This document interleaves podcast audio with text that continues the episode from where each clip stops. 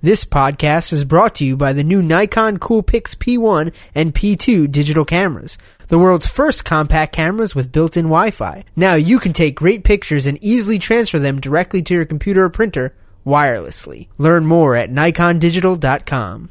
When spyware first leaped onto the scene, there was virtually no way of protecting yourself other than uh, locking yourself in a closet or moving to a shack in Montana and creating fancy electronic devices that you'd mail to friends or enemies, as the case would be spyware developers. So anyway, uh, you know, software was just kind of getting there and trying to figure out how we could use software to combat software that wasn't so good. And one of those titles was Zone Alarm. And it's still around. It's still kicking. Zone Labs got a whole suite of products, and you guys are even doing even more stuff than just uh, the basic spyware blocking these days. Yes, absolutely. We're continuing to innovate to keep our our users as protected as possible, and the key is actually proactive prevention of spyware. Because once spyware gets on your PC, it's already too late.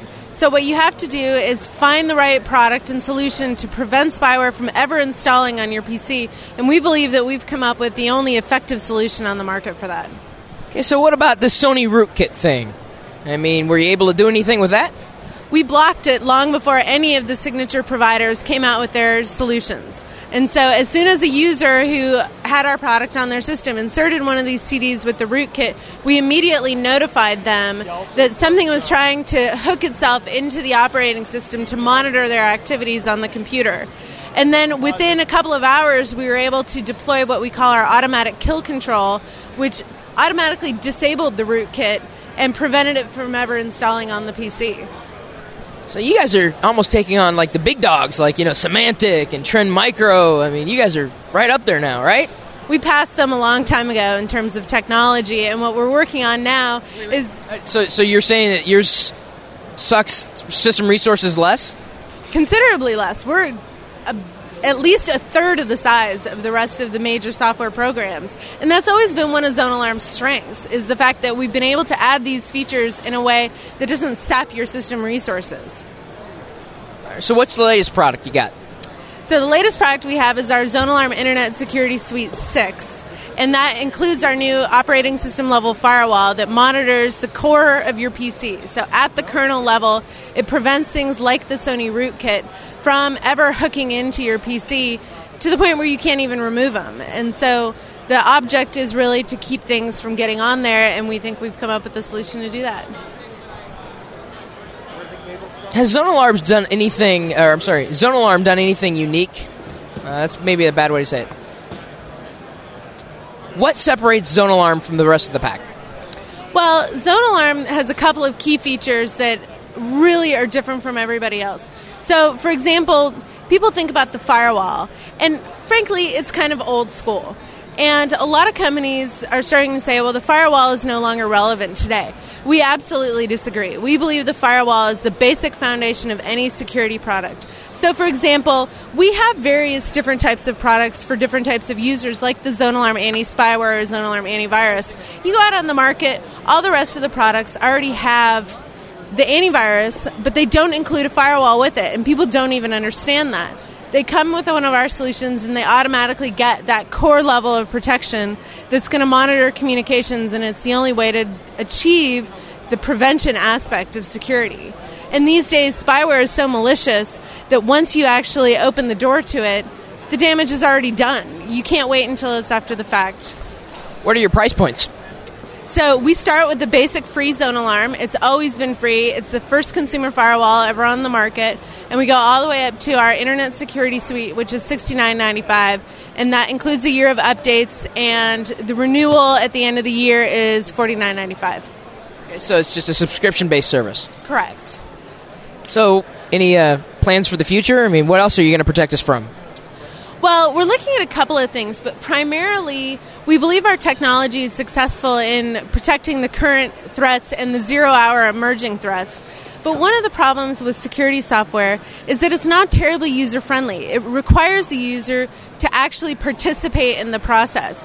And for us techie geeks, that's fine. We don't mind that. But for grandma in Pewaukee, she doesn't ever care what a rootkit is, what any of these technologies are. Frankly, she doesn't care what a firewall is. All she wants to do is be safe. So, our main goal is to create our products and to build mechanisms in place that make the product transparent to the consumer. So, they don't have to worry about interfacing with the software nearly as much, only when they want to change something.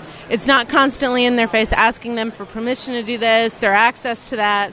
Um, because what we found is a lot of consumers, when they're, they're bombarded or when their security programs preventing them from doing something, they simply turn it off and that's not acceptable because they don't quite understand how you know it takes a hacker less than eight seconds to find an unprotected PC and exploit it. So, can I ask you your take on RSS? Do, do you sit in the Brian Livingston camp and think that it's possibly going to be exploited at some point in the future? Well, you know, as RSS evolves and you get more dynamic content included in it, there's always the possibility of vulnerabilities being exploited. And the problem with RSS right now is that currently you can have thousands of subscribers and you may not even know your subscriber base. And so, even at that point, it may not even be possible if it's exploited in the right way to notify them that there's a problem. So, as a security company, we take a much more conservative approach to any sort of communication method with customers that could possibly put them in any sort of risk. And so we are purposefully not using RSS as for example, a PR or a marketing tool at this time until we kind of see how things work out. And that's interesting because I, would assume you have email newsletters or email notifications. Yes, we do, but we're very careful with them. Yeah, I was going to say, because you've got an anti spam product, don't you? Yes, we do have an anti spam product, and any of our newsletters or any sort of promotions we email out go to people who have physically opted into the mailing list when they bought the security product. And, you know, it's one of those where you actually have to check the box yourself. It's not pre checked or anything like that. And we have an easy mechanism for people who want to unsubscribe to unsubscribe. And so, but even then, we're very, very careful about that because it's one of the top things as a security company. You can't put a cookie on your homepage, tracking cookies. You can't spam your customers. It's a, it's a different ballgame for us. But on the other hand, we're in the business of protecting consumers, and that's what we take most seriously. Well, as someone who has to deal with my parents on a regular basis, thank you. Thank you very much. This podcast is brought to you by the new Nikon Coolpix P1 and P2 digital cameras, the world's first compact cameras with built-in Wi-Fi. Now you can take great pictures and easily transfer them directly to your computer or printer wirelessly. Learn more at nikondigital.com. Live streaming of The Chris Pirillo Show is brought to you by Microsoft Windows Media and Limelight Networks. Download Windows Media Player 10 to listen to The Chris Pirillo Show live every Thursday from 6 to 9 p.m. Pacific, GMT minus 8.